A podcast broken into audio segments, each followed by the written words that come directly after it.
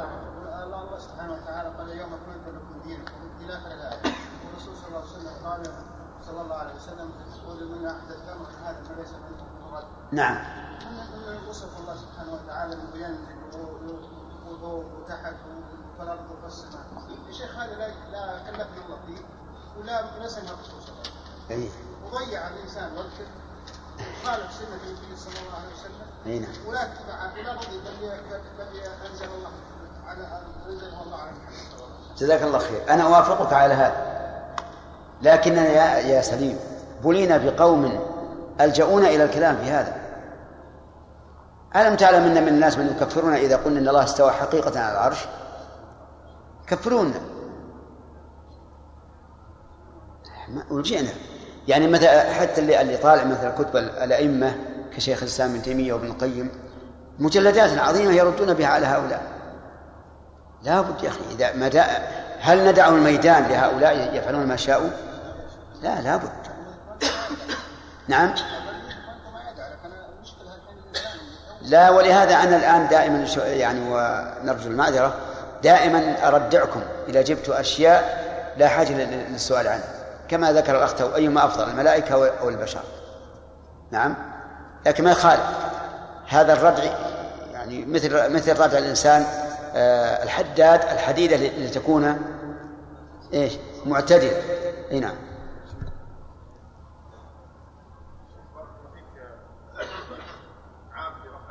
إيش؟ إلى الآن ما وصلنا هذه الفائدة. يا آدم. نعم. كفاك الله شر الحجاج.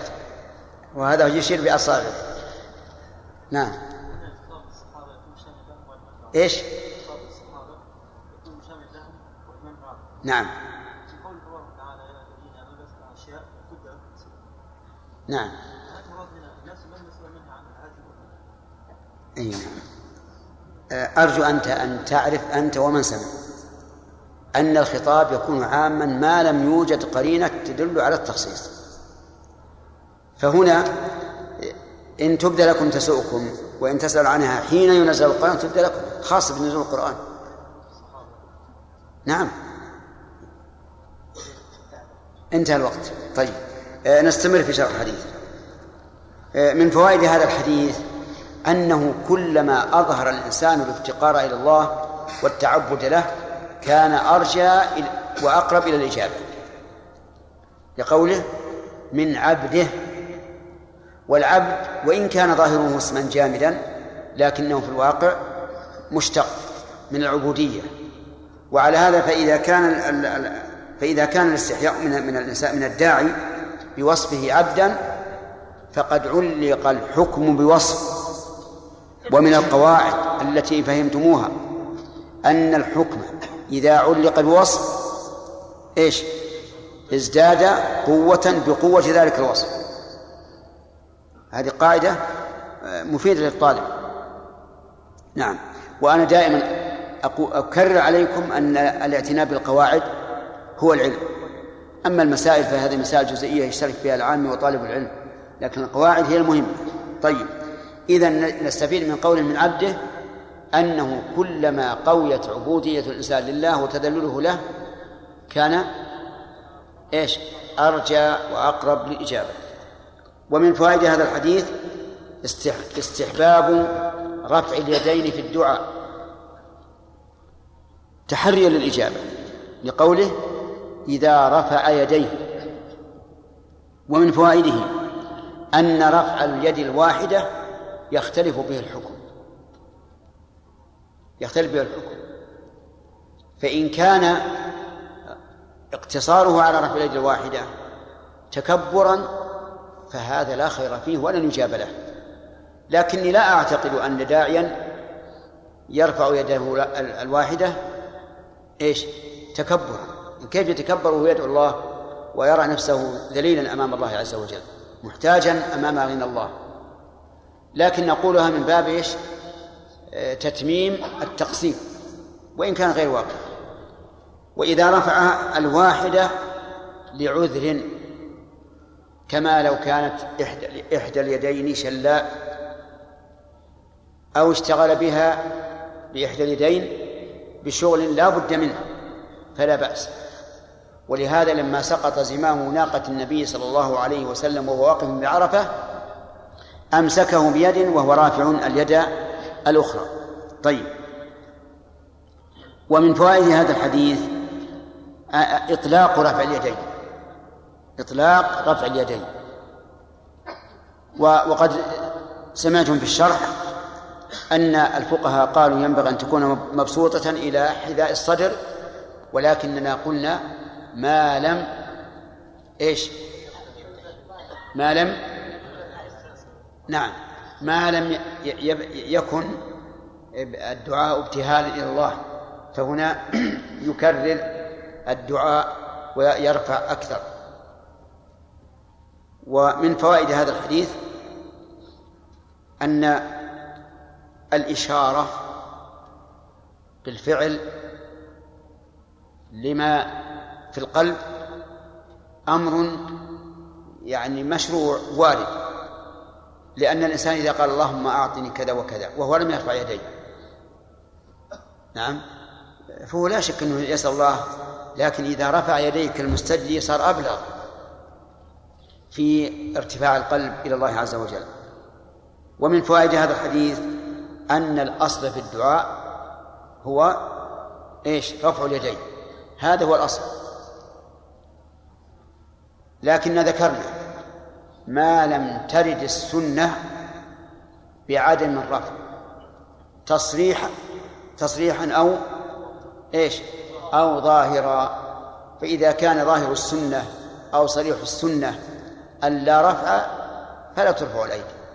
لكن إذا لم يكن ذا هو الظاهر فإن الأفضل أن يرفع الإنسان يديه إلى الله عز وجل. ثم قال وعن عبد الله بن عمر رضي الله عنهما قال وعن عمر رضي الله تعالى عنه قال كان رسول الله صلى الله عليه وسلم إذا مد يديه في الدعاء لم يردهما حتى يمسح بهما وجهه. أخرجه الترمذي وله شواهد منها حديث ابن عباس رضي الله عنهما عند أبي داود وغيره و ومجموعها يقضي بأنه حديث حسن.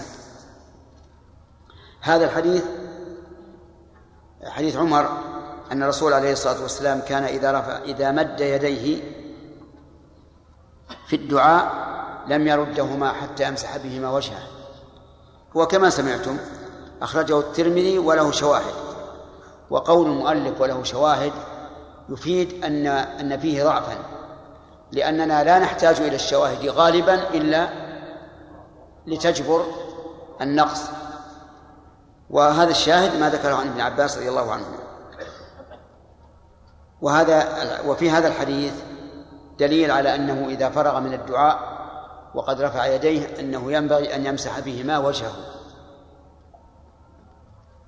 وإذا ثبت هذا الحديث فإنه من باب التعبد لأنه لو كان يمسح جميع البدن لقلنا هذا من أجل أن أن تكون بركة الدعاء لجميع البدن كما كان الرسول يفعل ذلك عند النوم في الاستعاذة يمسح وجهه وما وما استطاع من بدنه.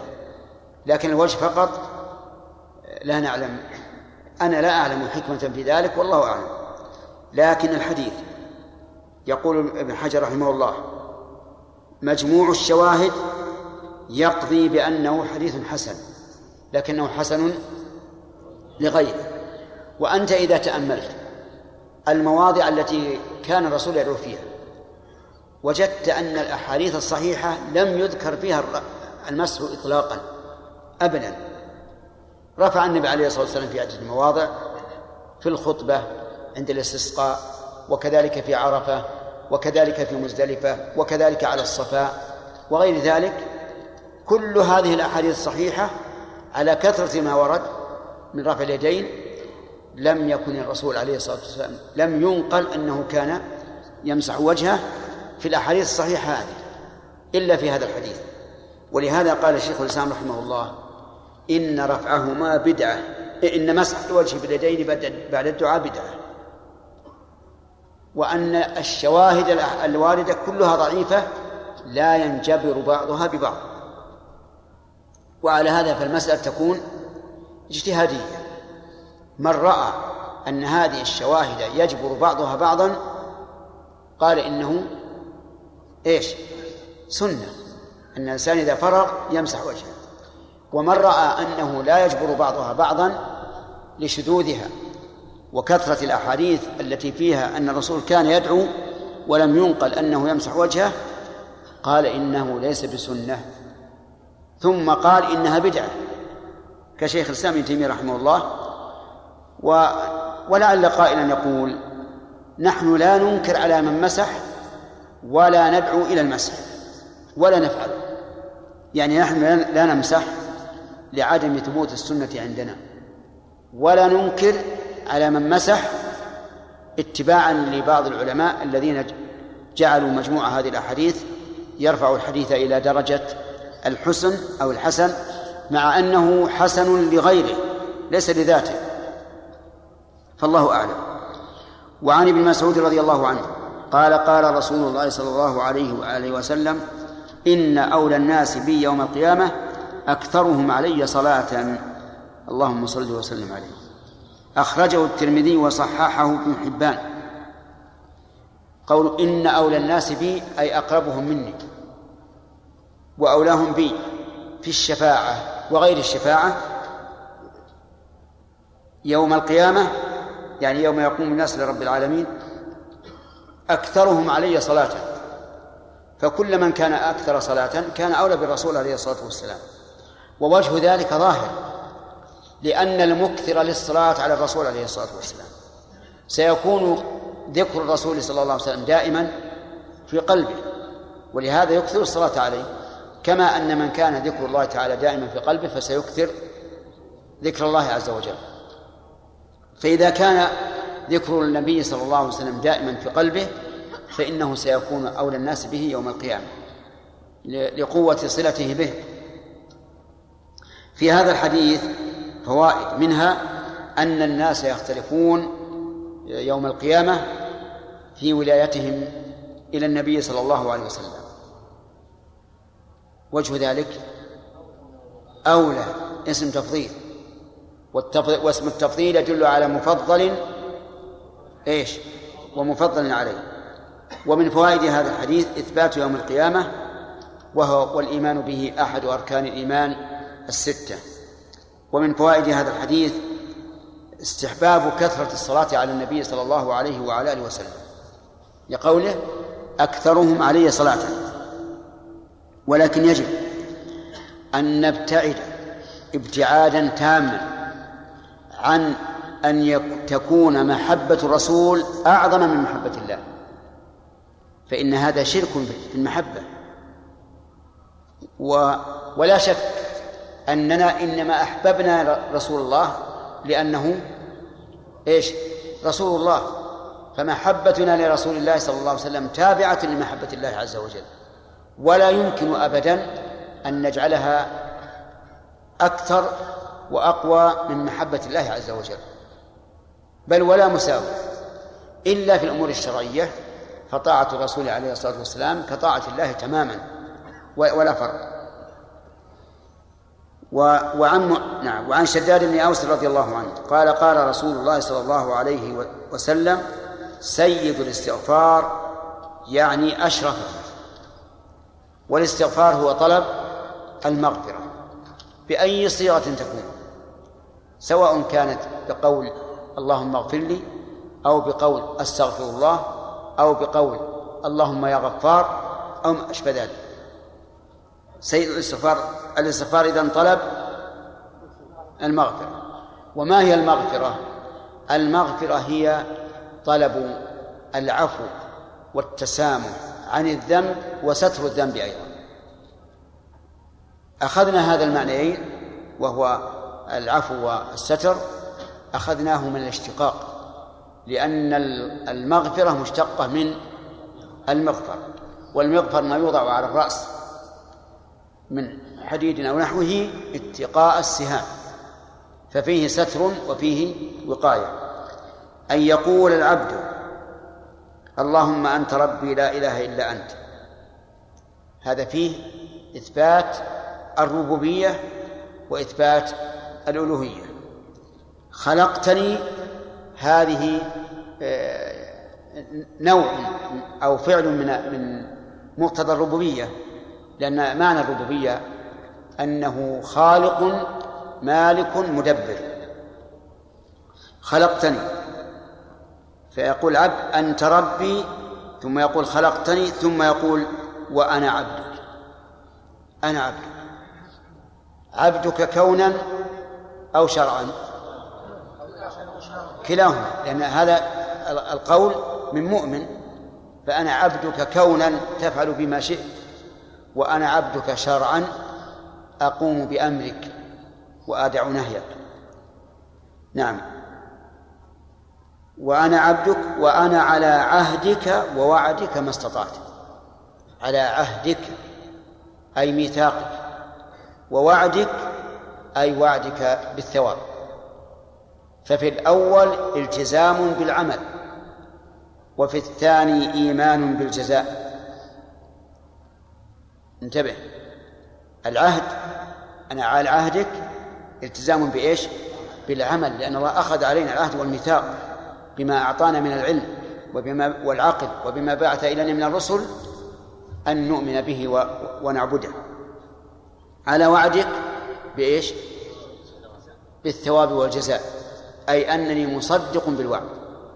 ففي هذا إيمان وعمل صالح. العهد يتضمن العمل الصالح والوعد يتضمن الإيمان. ولكنه قال ما استطعتم أي مدة استطاعتي أو مهما استطعت. فعلى الأول تكون ما مصدرية ظرفية وعلى الثاني تكون ما شرطية. أي ما استطعت فأنا فاعل. ويأتي إن شاء الله بقية كلام الحديث لأنه حل وقت السؤال. نعم.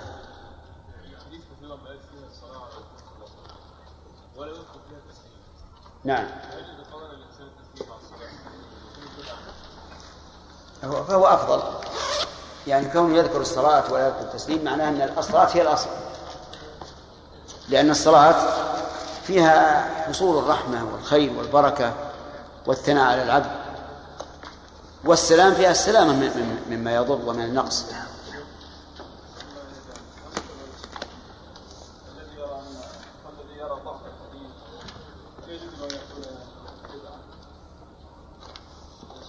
إي معلوم. لأن لأنه إذا إذا إذا كان الحديث ضعيفا وفعل الإنسان تعبدا لله فكل ما تعبد به العبد مما لم يرد فهو بدعة. لكن ربما لو أنك قلت لعامي يمسح وجهه أنت مبتدع هذا بدعة والعياذ بالله كل بدعة ضلالة أنت محدث كل محدثة بدعة. يصبر يصبر على هذا؟ إيه؟ لا غدا تمشي بين الناس تقول كل من مسح وجهك قلت يا مبتدع لا أحسن مثل هذه أنه يقال للناس بلطف يقال هذا لم يصح عن النبي عليه الصلاة والسلام. وإذا لم يصح عن الرسول فلو كان خيرا لفعله أو لدل الأمة عليه. إيه نعم. نعم. لا آخر واحد. عشان اللي آخذ من قبل ما ودنا يكرر. يلا بين وقت الدعاء بين الأذان والإقامة. الضابط هل كل أذان مسجد لأهله أو الظاهر والله أعلم أن أذان الحي. أذان الحي. هذا أقرب شيء. نعم فؤاد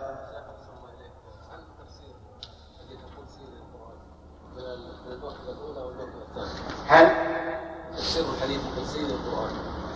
بعد المرتبة الأولى من الثانية إيش؟ هل تفسير الحديث للآية القرآنية مثل مثل قسمت الصلاة بينهم نعم هل من تفسير القرآن كيف وين وين التفسير؟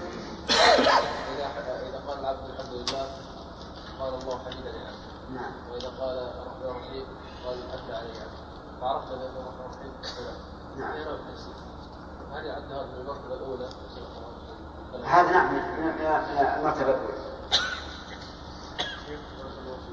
إذا دعا الإنسان لنفسه بخير الدنيا هل يلزم في الدعاء أم يعلق على علم الله عز وجل إن دعا لا. يجزم إلا فيما تردد فيه.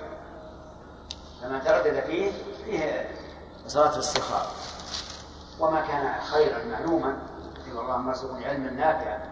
هل يمكن للإنسان لأي إنسان يقول اللهم ارزقني علما نافعا إن علمت في ذلك خيرا؟ ها؟ طيب اللهم ارزقني رزقا واسعا. هل نقول إن علمت في ذلك خيرا؟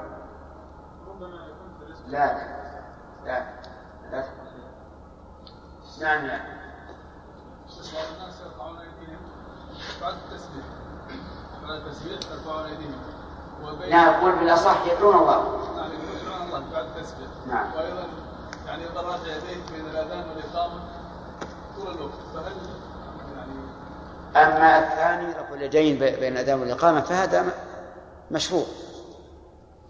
لأنه دعاء. وأما بعد الصلاة فلم يرد عن النبي عليه الصلاة والسلام أنه كان يدعو أصلا بل هو أرشد الأمة إلى الذين إلى أن يدعوا قبل السلام. أخذت؟ طيب تفضل. بعض الناس يلتزم ويداوم دعاء بعد مباشره نعم. هذا من من فيما نرى أنه غير مشروع يعني بعض الناس كلما صلى نفلا رفع يديه ودعا. هذا لا أصل له. ابدا. لم يرد عن النبي عليه الصلاة والسلام لا في حديث صحيح ولا ضعيف. اللهم إلا أنه لما فعل به كفار قريش ما فعل ما فعلوا حين كان ساجدا ووضعوا على ظهره سل الجزور مر عليه في بعض الروايات أنه لما سلم رفع يديه يده لكن هذا لسبب وهو إزعاج قريش وإقلاق قريش. أنه دعا عليه لأنه في صلاته ما هو رافع يديه. لو دعا عليهم في صلاته لم يرفع يديه لكن هو دعا بعد السلام ورفع يديه من أجل إيش؟ إزعاج قريش وقلقهم وأنهم يتحرون إجابة دعوته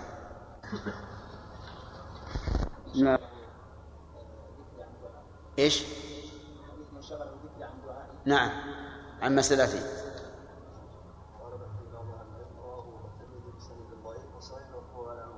نعم.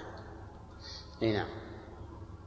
وهذا هو الظاهر انه ضعيف.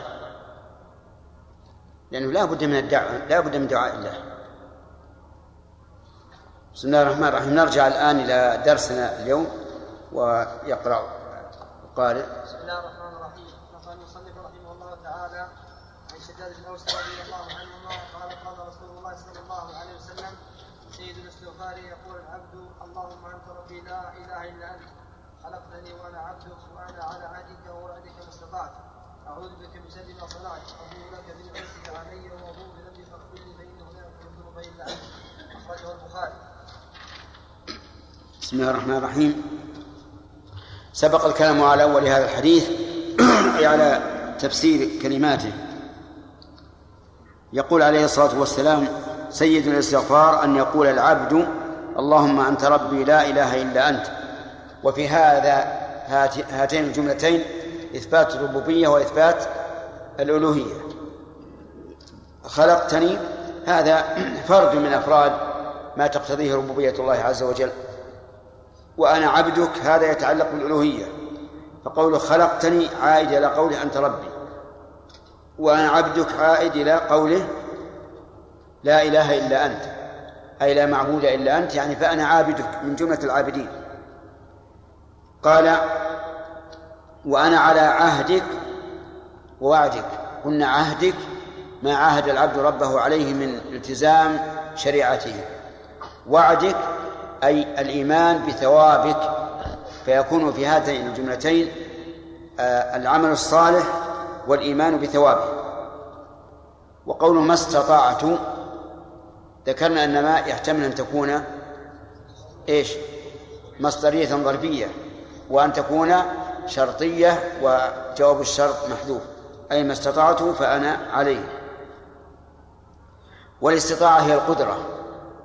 ومنه قوله تعالى عن الحواريين حيث قالوا لعيسى هل يستطيع ربك أن ينزل علينا مائدة من السماء؟ وهي مأخوذة من الطاعة لأن الطاعة معناه الفعل فعل الشيء عن انقياد واختيار. وقوله, وقوله ما استطعت. قد يقول قائل هل هذه تعطي الترخيص أو تعطي التشديد؟ ما الجواب؟ هل هل المعنى أنها ترخيص أو تشديد؟ تحتمل هذا وهذا.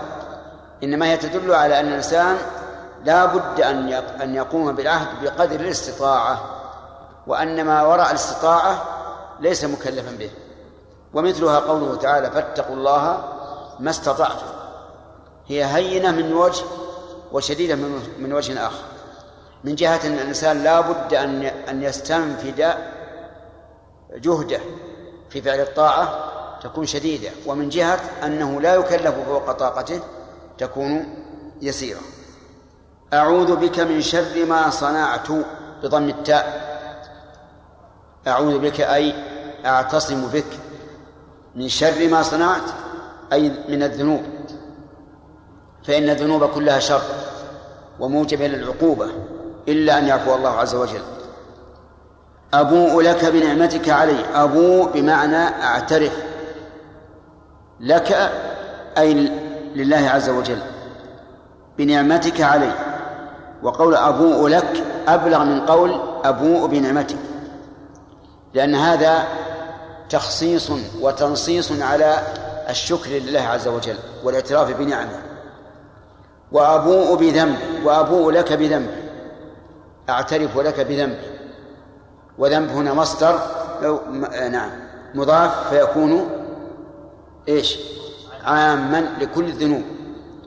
والاعتراف بالذنب يعني سؤال المغفرة. ولهذا قال فاغفر لي فإنه لا يغفر الذنوب إلا أنت.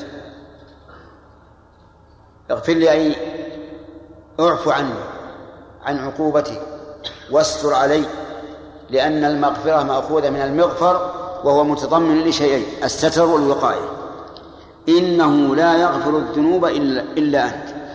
هذا إقرار واعتراف بأن الخلق مهما اجتمعوا على أن يغفروا ذنبا واحدا ما استطاعوا. لأن الأمر إلى من؟ إلى الله عز وجل.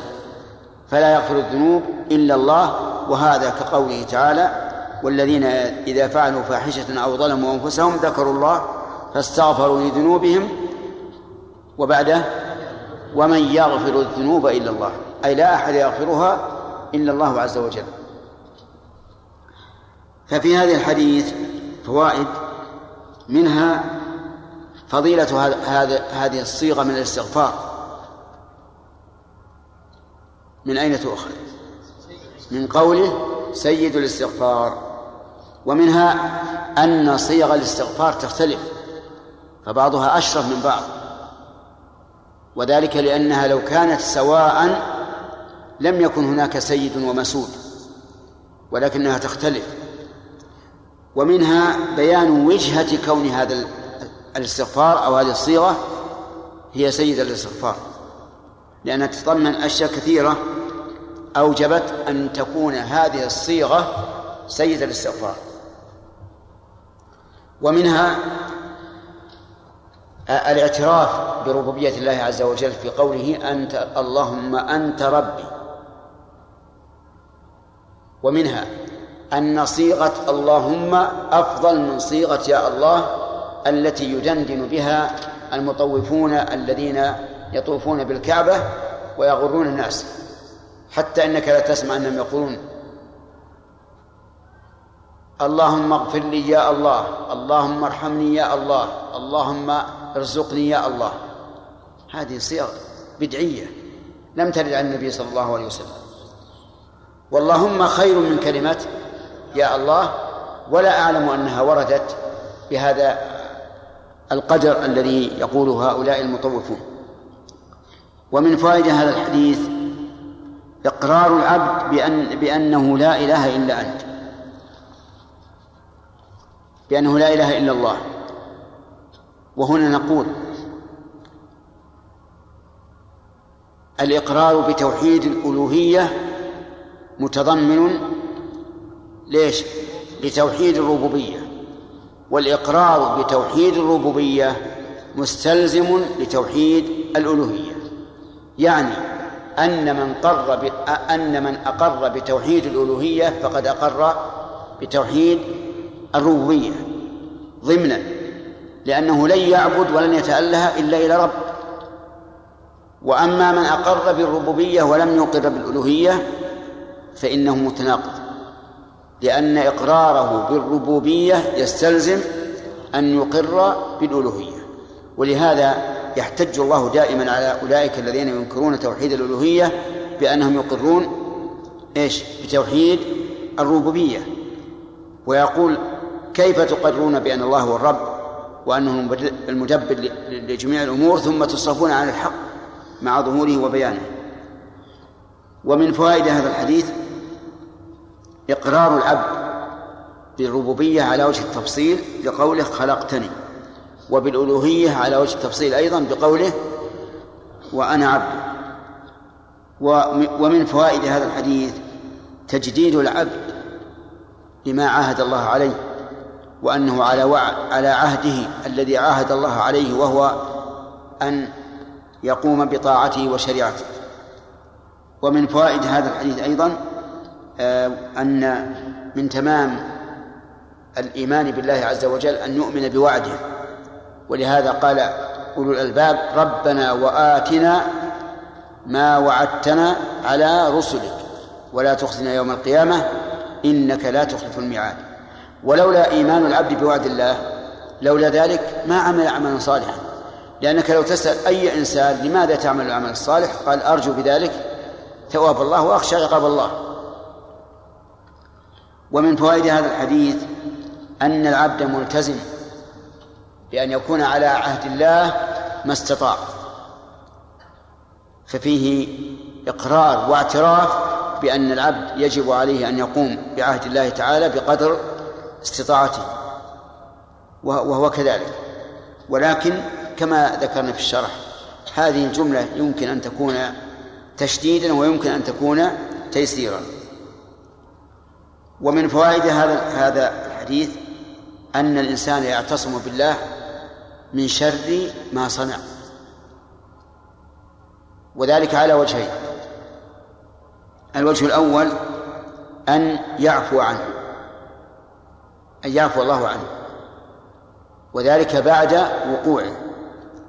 والوجه الثاني أن الله تعالى يوفقه للتوبة من هذا الذي صنع. لأن الإنسان إذا تاب وقاه الله شر ما صنع. فهو فهذا الدعاء يتضمن الأمرين جميعا. إما أن العبد يقول أعوذ بك من شر ما صنعت فوفقني للتوبة منه أو أعفو عنه. وكلاهما حق. ومن فوائد هذا الحديث اعتراف العبد بنعمة الله. ونعمة الله تعالى على العبد نوعان. نعمة عامة تشترك فيها الخلائق وهي التي أشار الله إليها بقوله وما من دابة في الأرض إلا على الله رزقها وهذه النعمة تكون للمؤمن والكافر والبر والفاجر والآدمي وغير الآدمي كل الخلق رافلون بنعمة الله عز وجل. والنعمة الأخرى هي النعمة الخاصة التي يمن الله بها على عبده وهي نعمة الدين والدنيا. واستمع إلى قول الله تعالى اليوم أكملت لكم دينكم كمل وأتممت عليكم نعمتي فجعل الله تعالى إكمال الدين من إتمام النعمة. وهذه النعمة أي وهذا أو وهذا النوع من النعمة هو النعمة الحقيقية لأنه لا أحد أنعم بالا ولا أشد انشراحا في الصدر ولا أطيب نفسا من ولا أطيب نفسا من المؤمن. وكلما ازداد الإنسان إيمانا ازداد صدره انشراحا وقلبه طمأنينة.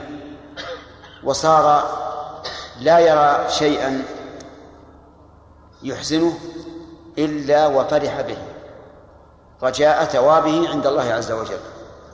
إذن النعمة التي يعترف بالعبد تشمل نعمتين. وهما. كان عامة والكافر والبر والفاجر لا لا لا. يعني الذي تعترف بنعمة الله يعني اعتراف بالنعمة العامة والخاصة قصدك؟ يعني اعتراف بالنعمة العامة التي يشترك بها جميع الخلق جميع الخلق والخاصة. هذا هذا جوابك؟ طيب. مثال النعمة العامة الصحة والرزق والنعم التي يتنعم بها البدن وهذا كثير. وقلت لكم إنها يشير إلى هذا قوله تعالى إيه، وما من دابة في الأرض إلا على الله رزقها فالرزق نعمة. وقال عز وجل في آل فرعون فأخرجناهم من جنات وعيون وزروع ومقام كريم ونعمة كانوا فيها فاكهين أي تنعم كانوا فيها فاكهين. الثاني النعمة الخاصة وهي نعمة الدين.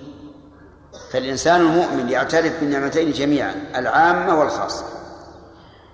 ومن فوائد هذا الحديث الاعتراف بالذنب وأن الاعتراف بالذنب لله عز وجل ليس من المجاهرة.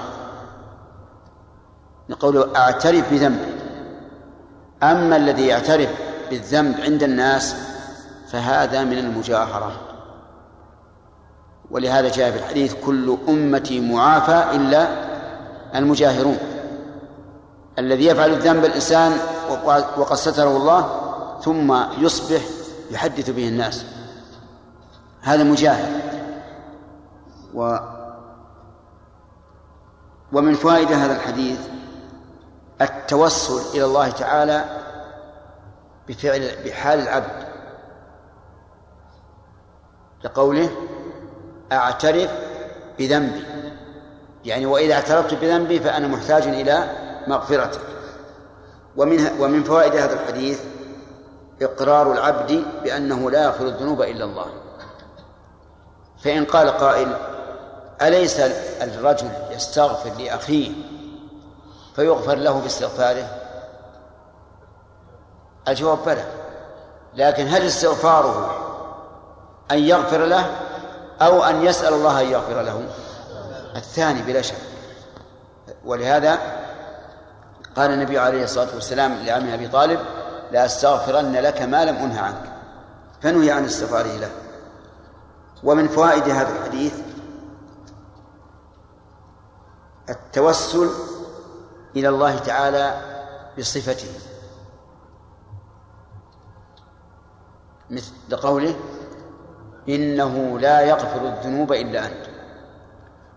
وقد ذكرنا فيما سبق ونعيده للفائدة أن التوسل في الدعاء التوسل إلى الله تعالى ينقسم إلى قسمين ممنوع وجائز وأن الجائز أنواع.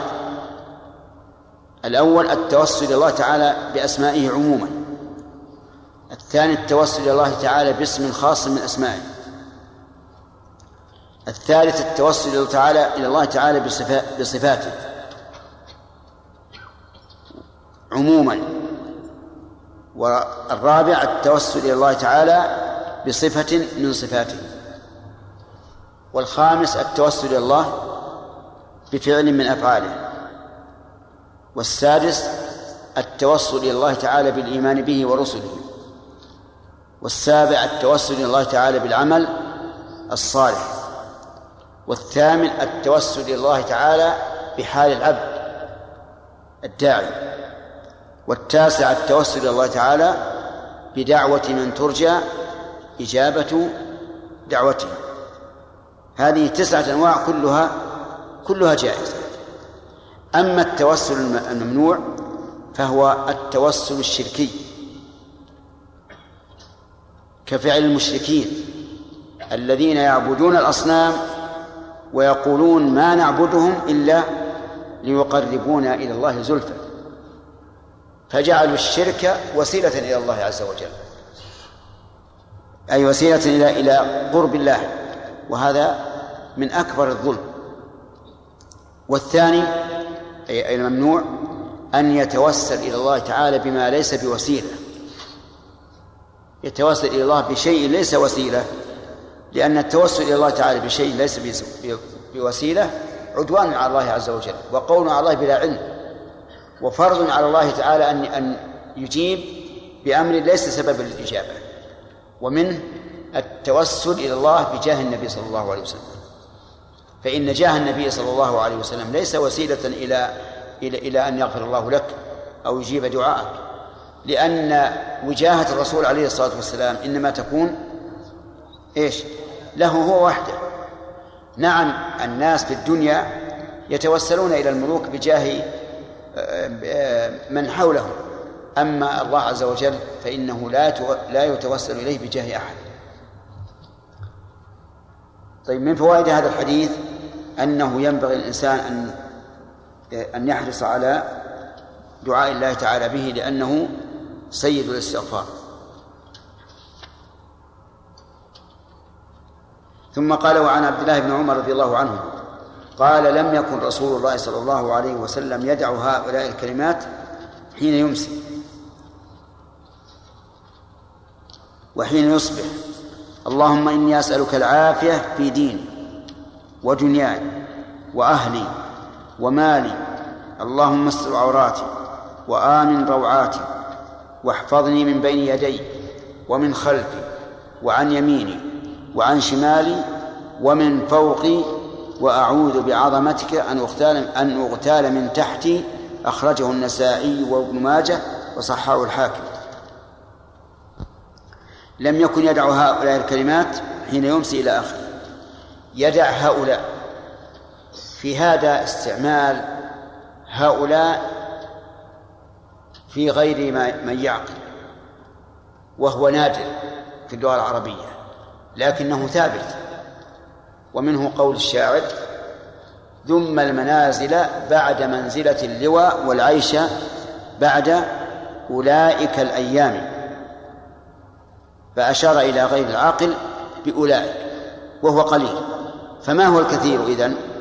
الكثير أن يشير إليه إلى جمع غير العاقل باسم إشارة المؤنث المفردة فيقول مثلا في هذا الحديث يدع هذه الكلمات أو تلك الكلمات. نعم.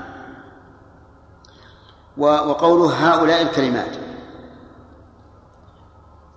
سبق لنا أن الكلمات جمع كلمة وأن الكلمة في اللغة العربية وفي وفي الخطاب الشرعي ليست هي الكلمة المعروفة في اصطلاح النحويين. وقول حين يمسي وحين يصبح أي حين يدخل في المساء وحين يدخل في الصباح. فمتى يدخل في الصباح؟ يدخل في الصباح إذا طلع الفجر. ولهذا تسمى صلاة الفجر صلاة الصبح. وفي المساء يدخل نعم وفي المساء يدخل إذا صلى العصر. فإن صلاة العصر بها يدخل المساء. إلى متى ينتهي الصباح ومتى ينتهي المساء؟ ينتهي الصباح إلى وقت الإضحاء. بمعنى أن تنتشر الشمس وتعم أرجاء الأرض فحينئذ يكون الصباح انتهى. وقال بعضهم إلى الزوال أما المساء فينتهي حينما يغيب يغيب بياض الليل بياض النهار في الأفق وهو إلى قرب ثلث الليل. وقال بعضهم إنه ينتهي المساء في دخول وقت العشاء حينما يغيب الشفق الأحمر. وعلى كل حال الأمر في هذا واسع. وإذا أردت أن تحتاط فبادر الأمر من إيش؟ من أوله حتى تحتاط لنفسك. لكن هناك أشياء أذكار وأوراد قيدت في الليل. وبعضها قيد في النهار. أو قيد بعد صلاة الصبح مثلا. فما قيد بشيء من هذا وجب أن يتقيد به. نعم شيخنا ان هذا الحديث يعني عهد اخذه الله على عبده اذا قال كذا كيف؟ إن هذا الحديث أي حديث؟ آه، الدعاء شداد نعم. هذا عهد. وميث- وميثاق أخذ الله إذا قال العبد طيب الميثاق الذي اخذه الله يعني في بداية خلق الإنسان. هو قول النبي صلى الله عليه وسلم. آه، يولد من آدم الفطرة. ابواه يولدان أو انسان وفي القران آيات فيها ان الله أخذ العبد ميثاق. شيخ هذا غير ميثاق هذا؟ هو كل إنسان يعطيه الله تعالى علما ويبعث إليه رسولا يعطيه عقلا ويبعث إليه رسولا فهذا عهد. عهد. لأن العلم إذا وفق الله الإنسان العلم فهذا كالعهد أن يبلغه غيره وكالعهد أن يصلح به نفسه. هذا ما عهد. ومن العلماء من يقول المراد بالعهد ما أخذه الله تعالى على بني آدم حين استخرجهم من صلبه أمثال الذر وهذا مبني على صحة الحديث. نعم.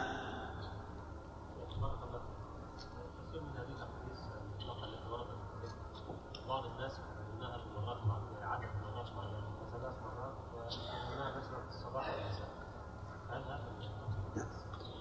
هذا يقول إن بعض بعض الناس يستعمل هذه الأحاديث مكررة. ثلاث مرات أو سبع مرات أو ما أشبه ذلك فيقال لا. ما ورد مطلقا فإنه ي- يكتفى به بواحد. وما ورد مقيدا بعدد فيؤخذ بالعدد الذي قيد به. نعم. هناك بعض الفوائد الدنيوية كقول نوح عليه السلام لقومه ويا قوم استغفروا ربكم إنه كان غفارا يرسل السماء عليكم مدرارا إلى آخر الحديث إلى آخر الآية. وقول النبي صلى الله عليه وسلم لذلك الصحابي أنه إذا أكثر من الصلاة عليه يعني في كل وقته يكفيه الله كل أموره أو أمره فهل يجوز للمسلم أن يقصد وينوي بالاتيان بهذه الأذكار الفائدة الدنيوية فقط؟ يجب أن نعلم أن الترغيب الوارد في السن في, في الكتاب والسنة وكذلك الترهيب ينقسم إلى قسمين شيء دنيوي حاضر وشيء مؤجل. فمثلا ما ذكر الله سبحانه وتعالى من أن من من يتق الله يجعل له مخرجا ويرزقه من حيث لا يحتسب. هذا ثواب دنيوي عاجل. يحمل من أراد الدنيا على أن يتقي الله عز وجل مع إيمانه بثواب بالثواب في الآخرة. لأنه ليس كل الناس لا يريد إلا الآخرة فقط. من الناس من يريد الدنيا ومنهم من يريد الآخرة وقد يغلب هذا أحيانا وهذا أحيانا. فهذا ترغيب في آه نعم ترغيب في ثواب عاجل وثواب آجل. كذلك الترهيب قد يكون بعقوبة آجلة أو بعقوبة حاضرة. قال الله تعالى ظهر الفساد في البر والبحر بما كسبت أيدي الناس ليذيقهم بعض الذي عمل وها هي الحدود حد الزنا. حد السرقة حد قطاع الطريق كلها عقوبات عاجلة ترجع الإنسان أن يقوم بهذه المعاصي. وهذه من حكمة الله لأنه عز وجل يعلم أن من الناس من عنده وازع ديني ومن الناس من عنده رادع سلطاني. فبعض الناس لا يرجعه إلا السلطان وبعض الناس يرجعه أو آه نعم يزع يزعه الإيمان. وإن الله سبحانه وتعالى لا يؤيد هذا الدين بالرجل الفاجر. نعم يا سليم. نعم. ما فهم وش, أقول؟ يعني من تلاها أثيب ثواب القراءة ثواب التلاوة. ومن استعاذ بالله استعاذ بالله فيها فهو أيضا مستعين. فيشمل هذا يشمل الدعاء والتلاوة.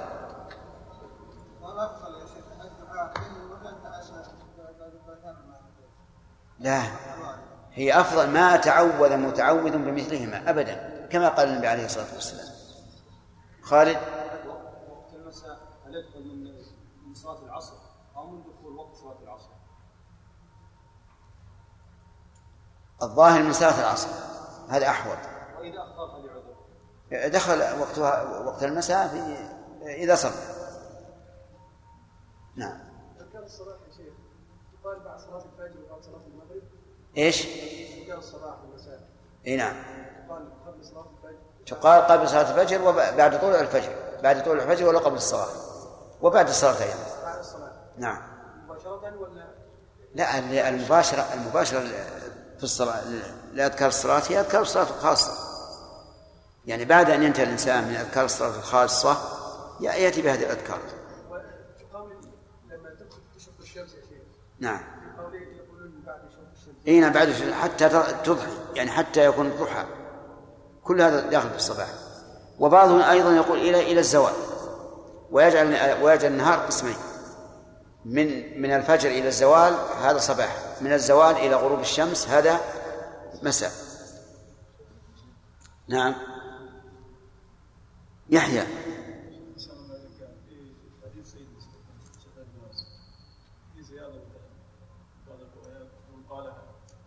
نعم فيها زيادة لكن المؤلف حذفها وليته ولم يحذفها. صحيح. نعم من قالها موقنا به حين يمسيه ثم مات من دخل الجنة وكذلك في الصباح.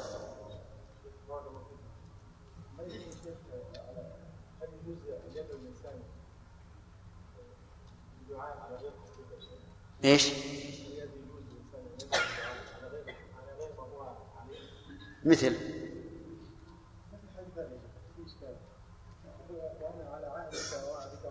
إيه؟ لا يكذب على الله. هذا يقول إذا هل يقول وأنا على عهدك ووعدك ما استطعت وهو لم لم يقم بما استطاع من عهد الله؟ نقول لا. هذا كذب على الله عز وجل. لكن إذا قال وأنا على عهدك ووعدك ما استطعت يعني راجيا ذلك. هذا صحيح يكون دعاء. نعم.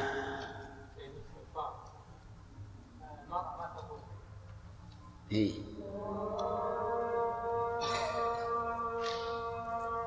هذا سؤال جيد. فمن العلماء من يقول المرأة تقول وأنا أمتك. ومنهم من يقول المرأة تقول وأنا عبدك اتباعا لللفظ وهي في الحقيقة عبد لله يعني باعتبار الشخص لا باعتبار امرأة. كلمة شخص مذكر ولا مؤنث؟ مذكر. ومثله آه، عبدك ابن عبدك ابن أمتك. هل تقول المرأة أنا عبدك ولا أنا أمتك؟ من العلماء من يقول أمتك ومنهم من يقول عبدك باعتبار الشخص.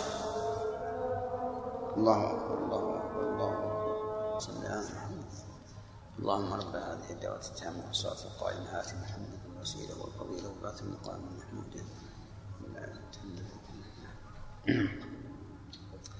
آه، نرجع إلى حديث ابن عمر رضي الله عنهما أن النبي صلى الله عليه وسلم لم يكن يدع هؤلاء الكلمات حين يمسي وحين يصبح اللهم إني أسألك العافية في ديني. يقول رسول الله عز وجل يخاطب ربه اللهم إني أسألك العافية في ديني. والدين كل ما يتقرب به العبد إلى ربه عز وجل. والعافية في الدين تشمل شيئين. الشيء الشيء الأول العافية من الشبهات. والشيء الثاني العافية من الشهوات. فأما العافية من الشبهات فتعني أن الله تعالى يمن عليك بالعلم الذي هو نور تهتدي به ولا يلتبس عليك الحق بالباطل. ولهذا جاء في الحديث اللهم أرني الحق حقا وارزقني اتباعه وأرني الباطل باطلا وارزقني اجتنابه ولا تجعله ملتبسا علي فأضل. أما الثاني العافية من الشهوات فهو أن يسأل ربه أن يعافيه من مرض من نعم من الإرادات السيئة. لأن الإنسان قد يكون عنده علم لكن ليس عنده إرادة حسنة. يعرف أن هذا باطل ولكنه لا يمتنع منه. يعرف أن هذا حق ولكنه لا يفعله. نعم فعندنا الآن مثلا المثل الأول رجل وقع في باطل وهو لا يعلم فما نوع بلائه هذا؟ لا لوراء أنت. لا اللي وراك صالح. اسمك؟ يلا عبد الرزاق. السؤال ذكرته لكن ظهرك سالح صالح. إيه ما هو السؤال؟ وقع في باطل لا يعلم أنه إيش؟ طيب هذا من أي من أي البلاء؟ من الشبهات. طيب ورجل آخر وقع في باطل يعلم أنه باطل لكن نفسه دعته إليه. من الشبهات؟ من الشهوات. ويعلم أنه باطل لكن نفسه تدعوه إليه. إذا مدار الضلال على هذين الأمرين إما الجهل وإما الهوى. هذا مدار الضلال. عليه فإذا سألت الله العافية فإنك تسأل الله في الواقع علما وتسأله هدى وتوفيقا. العافية في ديني ودنياي. العافية في الدنيا أن الله تعالى يعافيك من الأسقام. والأمراض الجسدية حتى تصبح معافى تستطيع أن تقوم بطاعة الله عز وجل. وأهلي ومالي هذا من من عافية الدنيا. أن يعافيك الله في أهلك بمعنى أن يجعل أهلك في طاعتك وفي توجيهك وأن يبقيهم لك وأن لا يكدر صفوك فيهم بمرض أو عاهة أو ما أشبه ذلك. المال أيضا تسأل الله أن يعافيك في مالك بأن يحفظه ويقيه الآفات. سواء كانت الآفات بفعل الله عز وجل أو بفعل مخلوق يسرق ويخون وما أشبه ذلك.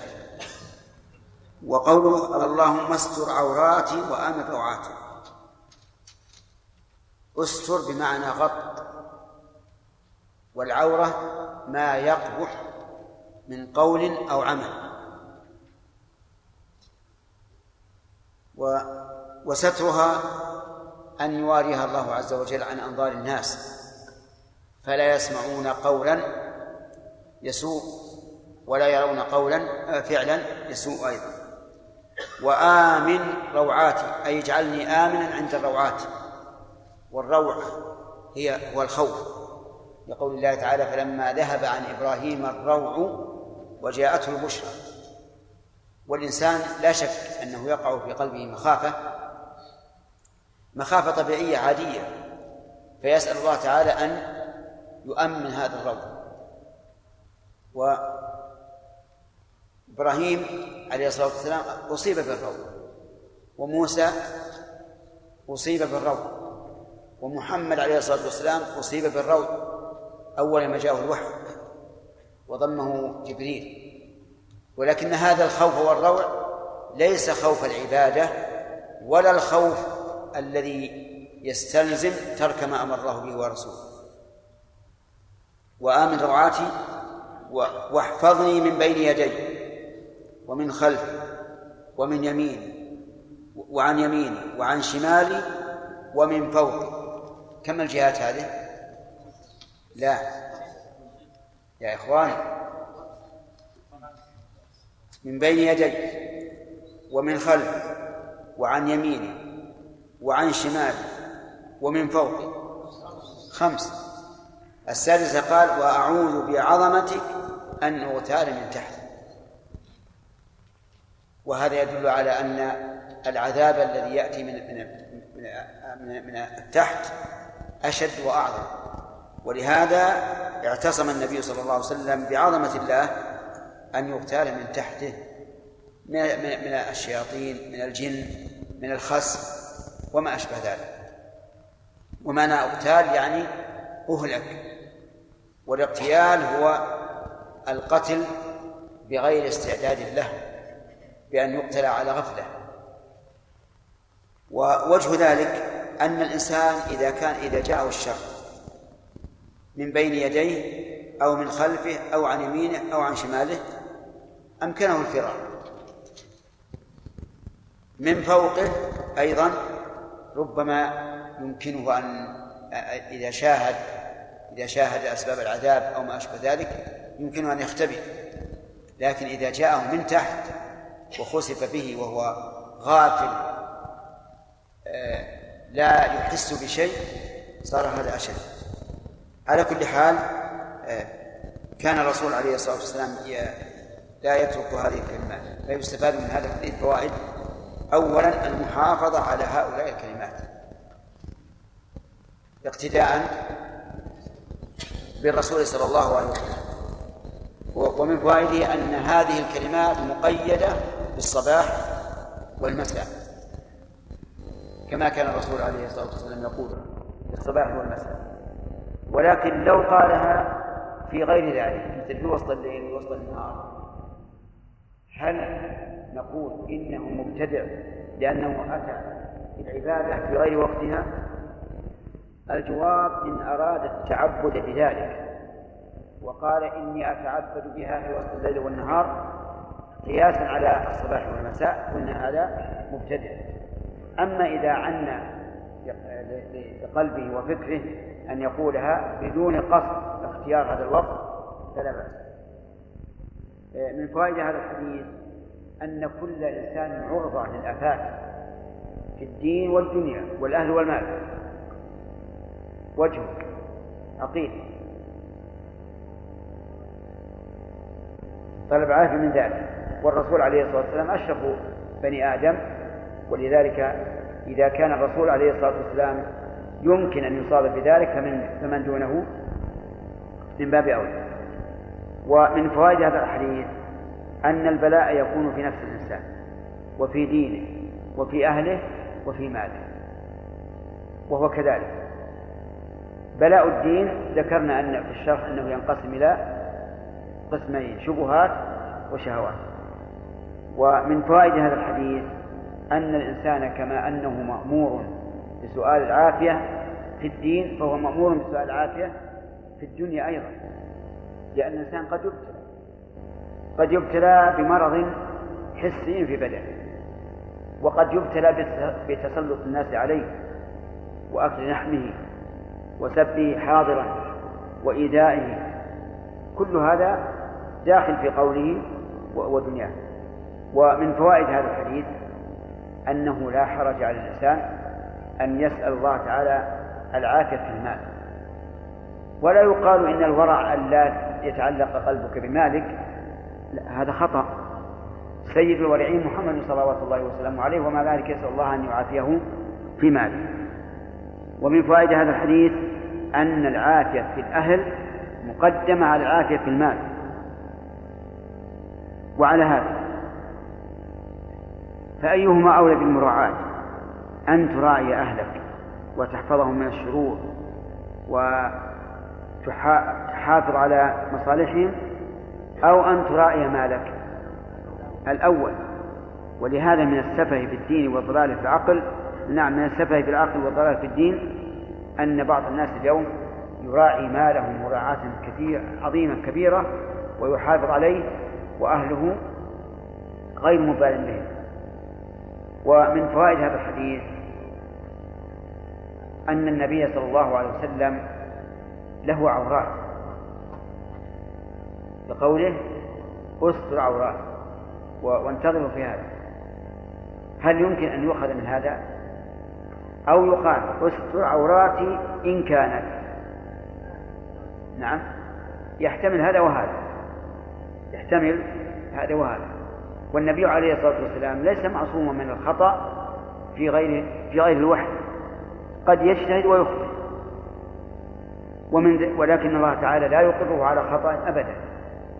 وهذا من ستر ذلك. أليس الله يقول له عفى الله عنك لما أذنت لهم حتى يتبين لك الذين صدقوا وتعلم الكاذبين؟ ويقول له عز وجل فلما قضى زيد منها وطرا زوجناكها. نعم. وإذ تقول نعم أقرأ الآية. وإذ تقول للذي أنعم الله عليه وأنعمت عليه أمسك عليك زوجك. واتق الله وتخفي في نفسك ما الله مبديه وتخشى الناس والله أحق أن تخشاه. ويقول له يا أيها النبي لما تحرم ما أحل الله لك؟ تبتغي مرضات أزواجك والله غفور رحيم. على كل حال لنا أن نقول إن الرسول عليه الصلاة والسلام لم يسأل ستر عوراته إلا وهو محتاج إلى ذلك. ولكنه لا يقر عليه الصلاة والسلام على خطأ. ويمكن أن يقال أستر عوراتي إن إن كانت ولا يلزم من ذلك الوقوع كما لم يلزم وقوع الشرك منه في قوله تعالى لئن أشركت ليحبطن عملك ولا تكونن من الخاسرين. نعم. ومن فوائد هذا الحديث أن النبي صلى الله عليه وسلم كغيره من البشر يلحقه الروع لقوله وآمن روعات وهل نقول إن هذا دعاء بأن يجعل الله في قلبك أمانا إذا حصل الروع أو هو دعاء برفع الروع وتخفيفه إذا وقع؟ الظاهر الأمران يعني آمني من الروعات أو ارفع عني الروعة إذا نزلت والإنسان محتاج إلى هذا وهذا. ومن فوائد هذا الحديث أن الرسول صلى الله عليه وسلم مفتقر إلى حفظ الله. نعم. بقوله احفظني من بين يدي. وهذا يرد دعوى الذين يدعون أن النبي صلى الله عليه وسلم قادر على حفظهم ولهذا يستغيثون به ويستعينون به ويستعيذون به. ويعتقد الواحد منهم أنه في حفظ الرسول عليه الصلاة والسلام. فيقال إن الرسول صلى الله عليه وسلم هو نفسه هو نفسه محتاج إلى حفظ الله. ومن فوائد هذا الحديث أنه ينبغي التبسط في الدعاء. لقول احفظني من بين يدي إلى آخر. إذ بإمكانه أن يأتي بهذا مجملا فيقول احفظني من كل ناحية أو من كل جهة. لكن التبسط في الدعاء أفضل لوجوه ثلاثة. الوجه الأول طول مناجاة الله عز وجل. طول مناجاة الله. وكلنا يعلم أن الإنسان يحب أن يطيل المناجاة مع حبيبه. والرب عز وجل أحب شيء إلى المؤمن. الوجه الثاني أن التفصيل يؤدي إلى الاستحضار. استحضار الذنوب إذا كانت ذنبا استحضار الحاجات إذا كانت حاجة. ولا شك أن التفصيل في ذلك أولى من الإجمال لأنه عند الإجمال قد يغيب عنك شيء مما تريد أن تدعو الله من أجله. ولهذا جاء في الحديث اللهم اغفر لي ذنبي كله دقه وجله علانيته وسره وأوله وآخره. مع أنه يكفي أن يقول نعم. اللهم اغفر لي ذنبي كله. وكذلك في دعاء الميت. اللهم اغفر لحينا وميتنا وصغيرنا وكبيرنا وذكرنا وأنثانا. هذا أيضا يغني عن, اللهم اغفر لحينا وميتنا عن كل ذلك. لكن التفصيل في فيه مصلحة. الفائدة الثالثة كثرة الثواب. لأن كل جملة تدعو الله بها فإنك مثاب عليها لامتثالك أمر الله تعالى في قوله ادعوني أستجب لكم. وإن شئت زد رابعة وهي وهي التأسي برسول الله صلى الله عليه وسلم. ولكن هذا لا يعني أن نأتي بالألفاظ المتكررة التي ليس فيها إلا الإطالة بدون فائدة فإن هذا ينهى عنه. كما يوجد عند بعض الناس في دعاء القنوت في ليالي رمضان تجده يأتي بأشياء طويلة مملة غير واردة عن النبي عليه الصلاة والسلام. وهي أيضا مكررة تكريرا إما لفظيا وإما معنويا ومن فوائد هذا الحديث أن الإنسان يخاف من العذاب أو الانتقام يأتيه من أسفل أكثر مما يخاف أن يأتيه من بقية الجهات يشير إلى ذلك قوله أعوذ بعظمتك أن أغتال من تحتي. ومن فوائد هذا الحديث جواز السجع في الدعاء لأن فيها في هذا الحديث سجع. أين هو؟ استر عوراتي وآمن روعاتي وكذلك أيضا فيه السجع في بقيته لكنه ليس سجعا ظاهرا. إنما السجع في الدعاء لا بأس به بشرط أن لا يكون متكلم. وعن ابن عمر رضي الله عنهما قال كان رسول الله صلى الله عليه وسلم يقول اللهم إني أعوذ بك من زوال نعمتك وتحول عافيتك وفجاءة وفجاءة نقمتك وجميع سخطك. اللهم صل وسلم عليه. اللهم إني أعوذ بك من زوال نعمتك. أي نعمتين؟ عام. يشمل نعمة الدين ونعمة الدنيا. وتحول عافيتك. تحول العافية يعني إلى مرض. سواء كان مرضا دينيا أو مرضا دنيويا وسواء كان مرضا في البدن أو مرضا في المال أو مرضا في الأهل. المهم أنك أن الرسول عليه الصلاة والسلام كان يستعيذ بالله من تحول العافية يعني تغيرها من حال إلى حال. وفجاءة نقمتك يعني أن أن تفجأني نقمتك. والله عز وجل ينتقم ممن عصاه. وربما يأتي الأمر مفاجئا. كما في قول الله تبارك وتعالى أفأمن أهل القرى أن يأتيهم بأسنا؟ إيش؟ بياتا وهم نائمون. أو أمن أهل القرى أن يأتيهم بأسنا ضحى وهم يلعبون. نائم آمن فيفاجأ بالانتقام والعياذ بالله. لاعب في الضحى فيفاجأ بالانتقام. وقوله فجاءة نقمتك هل يمكن أن نقول إن الرسول عليه الصلاة والسلام يخشى أن ينتقم الله منه فيستعيذ أو قال فجاءة نقمتك التي تكون من فعله لأن لأن نقمة نعم التي تكون من فعل غيره لأن نقمة الله تكون للمخطي وغير وغير المخطي كما قال تعالى واتقوا فتنة لا تصيبن الذين ظلموا منكم خاصة الذي يظهر لي الثاني الذي يظهر الثاني وأن الرسول عليه الصلاة والسلام استعاذ بالله من مفاجأة النقمة لأنه عز وجل ينتقم من الناس عموما وإن كان فيهم الصالحون. وجميع سخط أي كل كل السخط سواء على المعاصي القولية أو على المعاصي الفعلية. والسخط ضد الرضا. ففي هذا الحديث دليل على فوائد منها افتقار النبي صلى الله عليه وسلم إلى ربه. وجه ذلك؟ امشي نعم استعاذه استعاذ أنه استعاذ به عليه الصلاة والسلام. ومن فوائد هذا هذا الحديث أن النعم قد تزول حتى على الأنبياء. لكن نعم الدنيا نعم ممكنة لكن نعم الدين لا تزول. لأنه لا يمكن أن يرتد أحد من الأنبياء أبدا. فلا فلا يمكن أن تزول نعمة الله عليه نعم إن أريد من زوال نعمتك على العموم فهذا قد يقع. قد ينقص المسلمون ويرتد ويرتد بعضهم.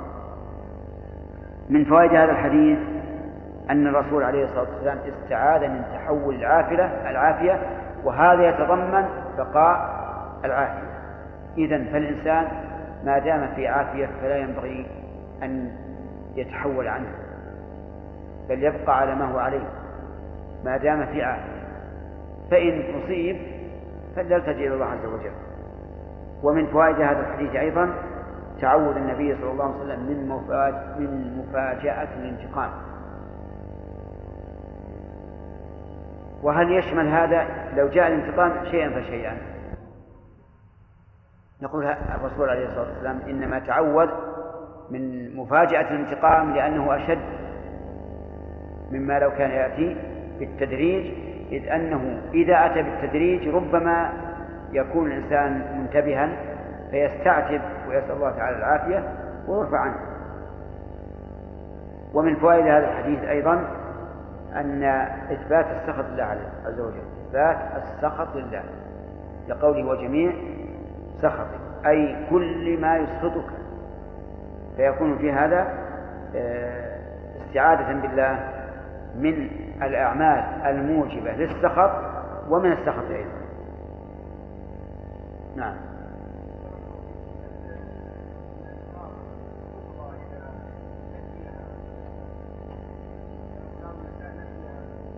نعم. الظاهر أنها لا تقطع يعني كالصلوات المؤقتة. الظاهر أنها لا تقطع وأن هذه أذكار مقيد بسبب إذا انتهى انتهى. فمثلا اللهم بك أمسينا وبك أصبحنا إذا زال الإمساء والإصباح ما ما كان. فالظاهر لي أنها لا أن كل ذكر مقيد بسبب فإنه لا يقضى إذا مات السبب. نعم هو إذا لم يكن مفرد أما المفرد واضح لا يقضى.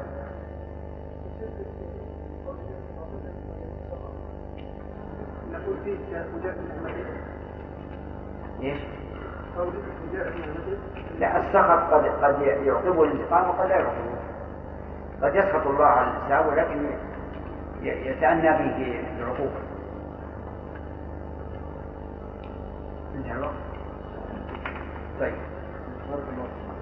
قولنا الذين مستحب التبصر في الدعاء نعم. يرد عليه ما ورد ان النبي صلى الله عليه وسلم كان يكتب جوامع الدعاء وما روي ان سمع بعض الناس يدعو اعوذ بك من النار.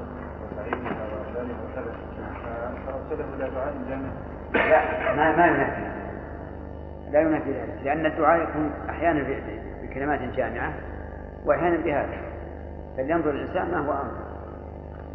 نعم.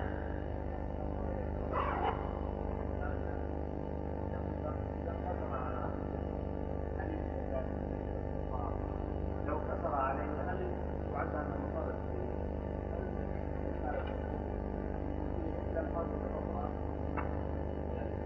نعم.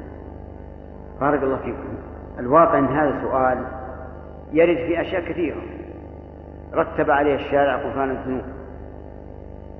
فهل نقول إذا فعل سببا من هذه الأسباب يترك الباقي؟ الجواب لا. لأن هذا السبب الذي فعلته وهو سبب للمغفرة ربما يكون هناك موانع. لا لا لا يتأتى بها ما تريد. فلهذا إذا قلنا سيد الاستغفار هذا نقول ليس معنى ذلك ألا تستغفر الله بغير هذه الصيغة. كان الرسول يستغفر الله أيضا بغير هذه الصيغة. يقول اللهم اغفر لي ذنبي وما أشبه ذلك. عرفت؟ لماذا؟ لأنه قد يكون هذا الشيء المعين لا يتأتى ما رتب عليه. لسبب من الأسباب. نعم.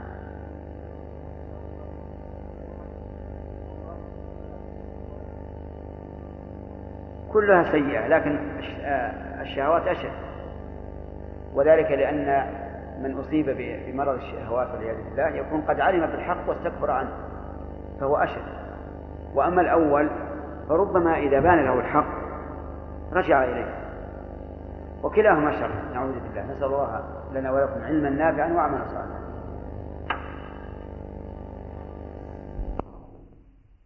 وأتوب إليه.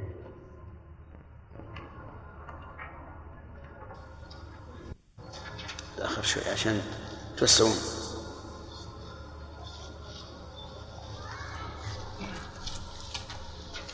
نبدأ. بسم بالله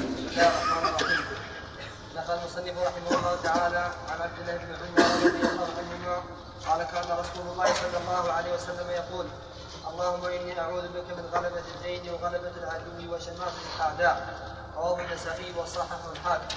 وعن بريدة رضي الله عنه قال سمع النبي صلى الله عليه وسلم رجلا يقول اللهم إني أسألك بأني أشهد أنك أنت الله لا إله إلا أنت الأحد الصمد الذي لم يلد ولم يولد ولم يكن له كفوا أحد.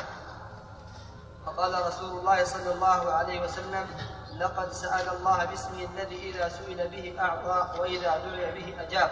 أخرجه الأربعة والصححه ابن حبان بسم الله الرحمن الرحيم. قال رحمه الله تعالى وعن عبد الله بن عمر رضي الله عنهما قال كان رسول الله صلى الله عليه وسلم يقول اللهم إني أعوذ بك إلى آخره. سبق لنا في حديث ابن عمر أيضا أن من دعاء النبي صلى الله عليه وسلم حين يصبح. اللهم إني أسألك العافية في ديني ودنياي إلى إلى قوله اللهم استر عوراتي. فما معنى قوله اللهم استر عوراتي؟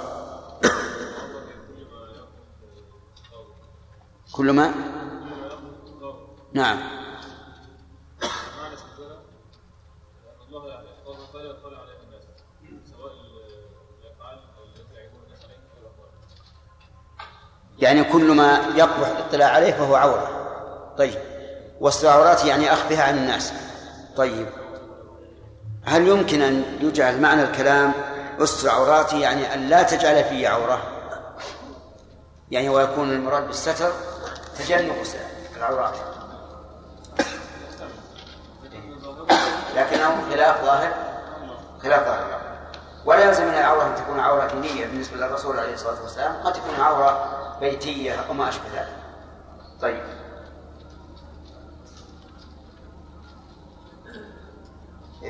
هو ذكر أنه سأل الله عز وجل أن يحفظه من بين يديه إلى آخر الجهات ولكن الجهة السادسة قال فيها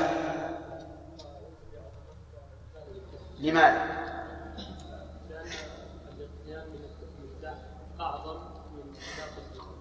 أعظم وأشد فتكا. طيب حسن قول اللهم أن أعوذ بك من زوال نعمتك ذكرنا أن النعمة آه، نوعان. نعم.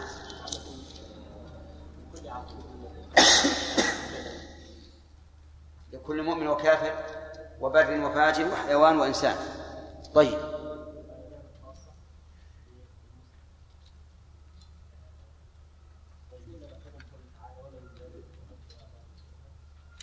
نعم. نعم. أحسنت. هذا اللي هذا. وما من دابة في الأرض إلا على الله رزقها هذه النعمة العامة. اليوم أكملت لكم دينكم وأتممت عليكم نعمتي. هذه النعمة الخاصة. طيب قوله تعالى يعرفون نعمة الله ثم ينكرونها. من أيها؟ من أيها كيف؟ في هذه الآية اللي ذكرنا؟ هل هذه الآية اللي سألت سألتك عنها؟ أو تلهيت بغيرها نعم.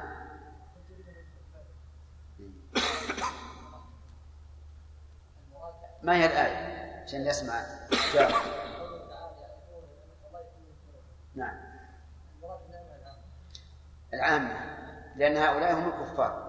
والإنعام عليهم من باب النعمة العامة نعم. ما معنى تحول عافيتك؟ أنت. ما حضرت؟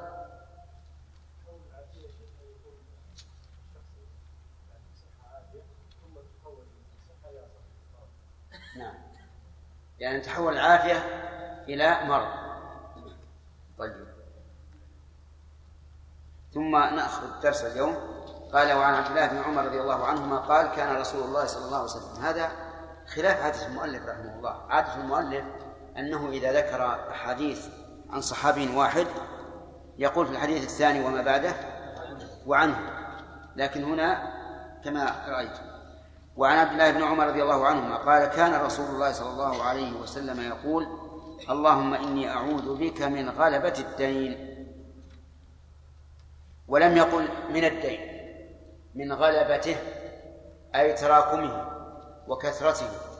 ولهذا يكون الرسول عليه الصلاة والسلام مدينا أحيانا أحيانا يوفي وأحيانا لا يوفي. فصار مدينة لجابر بن عبد الله رضي الله عنه. بماذا؟ بثمن الجمل لأنه اشترى منه الثمن ولم ينقذه الثمن. آه نعم اشترى منه الجمل ولم ينقذه الثمن. وقصة الجمل مشهورة فمن يحدثنا عنها باختصار. صالح؟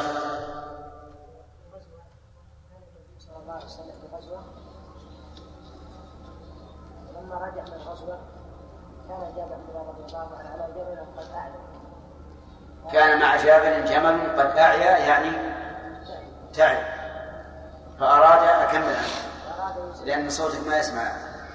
فأراد أن يسيب يعني يتركه. فلحقه النبي صلى الله عليه وعلى آله وسلم وكان من عادته أن يكون في في أخريات القوم. يتفقد من يقف ويحتاج إلى معونة. لحقه النبي صلى الله عليه وسلم. ورآه قد أعيا وأراد أن يسيبه. فضربه النبي صلى الله عليه وسلم أي ضرب الجمل ودعا له. فسار سيرا لم يسر مثله قط. ثم قال له الرسول بعني إياه. وسامه منه بأوقية. كم الأوقية؟ أربعون درهما. سامه بأوقية ولكن جابرا أبى. فانظر كيف كان طمع الإنسان. كان بالأول يريد أن يسيف. والآن يأبى أن يبيعه على الرسول عليه الصلاة والسلام الذي هو السبب في كونه صار جملا جيدا. أبى أن يبيعه عليه بإيش؟ بأوقية أربعين درهم. ولكن الرسول قال بعني. فباعه عليه لكنه اشترط أن يحمله إلى المدينة. فقال النبي فوافق النبي صلى الله عليه وسلم على ذلك ولما قدم المدينة أعطاه الثمن. هنا صار ثمن الجمل إيش؟ دينا على رسول الله صلى الله عليه وسلم. لكنه دين لكنه دين ليس غالبا والحمد لله. أوفى. وقد. وقد لا يوفي الدين. وذلك في في الطعام الذي اشتراه لأهله من اليهود. فإن الرسول صلى الله عليه وسلم انتبه أخ إيه، الرسول اشترى طعاما لأهله من يهودي وأرهنه درعه ومات عليه الصلاة والسلام ودرعه مرهونة عند عند هذا اليهودي بطعام اشتراه لأهله. إذا مات مدينا. أليس كذلك؟ طيب. ولكنه لا لكن هذا الدين لم يغلبه. لأن الدين موثق بإيش؟ بالدرع. والذي يبدو أن هذا الدرع يكفيه يكفي دينه. لأن اليهود لا يمكن أن أن يتهاونوا في أمر المال. فهذا الدرع يوفي. فصار الرسول عليه الصلاة والسلام لم يغلب في دينه. إذن استعاذ من غلبة الدين فأجاب الله إيش؟ دعاءه لأنه لم يقل اللهم إني أعوذ بك من الدين. كذلك أيضا غلبة العدو أن يغلبني العدو. استعاذ أن يغلبه العدو. ولا شك أن النبي صلى الله عليه وسلم كانت العاقبة له حتى وإن كان في بعض المواطن يحصل ما يحصل من الهزيمة إلا أن العاقبة لمن؟ للرسول عليه الصلاة والسلام. ولذلك قضى والحمد لله على العرب ومنهم من أسلم ومنهم من أذل. فصارت العاقبة للرسول عليه الصلاة والسلام. ولا أعجب من قضية حنين. فإن هوازن غلبوا الصحابة رضي الله عنهم. حتى فر الصحابة وهم اثنا عشر ألفا ولم يبقى مع الرسول عليه الصلاة والسلام إلا نحو مئة رجل. من من كم؟ من اثني عشر ألفا. تصوروا هذا. ثم كانت العاقبة والحمد لله للنبي صلى الله عليه وسلم. حتى غلبهم وغنم منهم مغانم كثيرة. كذلك أيضا شماتة الأعداء. شماتة الأعداء يعني فرح الأعداء. فرح الأعداء. ومنه قول هارون لأخيه موسى فلا تشمت بالأعداء أي لا تفرحهم علي. ولا شك أن شماتة الأعداء فرح العدو إنما يكون بما يسوء الإنسان لأن عدوك يفرح بما يسوءك ويحزن بما يسرك. ولهذا لما تكلم الفقهاء رحمهم الله على أن العدو لا تقبل شهادته على عدوه قالوا من سره مساءة شخص وغمه فرحه فهو فهو عدو. واضح؟ هذه كلها أدعية آه، أدعية عظيمة. منها ما يكون في في المال ومنها ما يكون في الجاه والشرف والسيادة. ومنها ما يكون في أمر خارج غلبة الدين يتعلق غلبة العدو بالشرف والسيادة والعزة وما أشبه ذلك. شماتة الأعداء بأمر خارج. يشمل المال ويشمل البدن لأن المقصود بشماتة الأعداء إيش؟ فرحهم. فيستفاد من هذا الحديث أولا افتقار رسول الله صلى الله عليه وسلم إلى ربه في كل حال. وهذا الافتقار ينفي أن يكون له حظ من الربوبية. أليس كذلك؟ وبه يبطل تعلق هؤلاء المساكين الذين يتعلقون برسول الله صلى الله عليه وسلم في كشف الشدائد وجلب المنافع وهو نفسه محتاج إلى الله عز وجل. ومن فوائد هذا الحديث أنه ينبغي للإنسان أن يدعو به تأسيا برسول الله صلى الله عليه وسلم وابتغاء لما يحصل به من من صرف المساوي التي تسوء العبد في ماله أو جاهه أو ما هو أعم.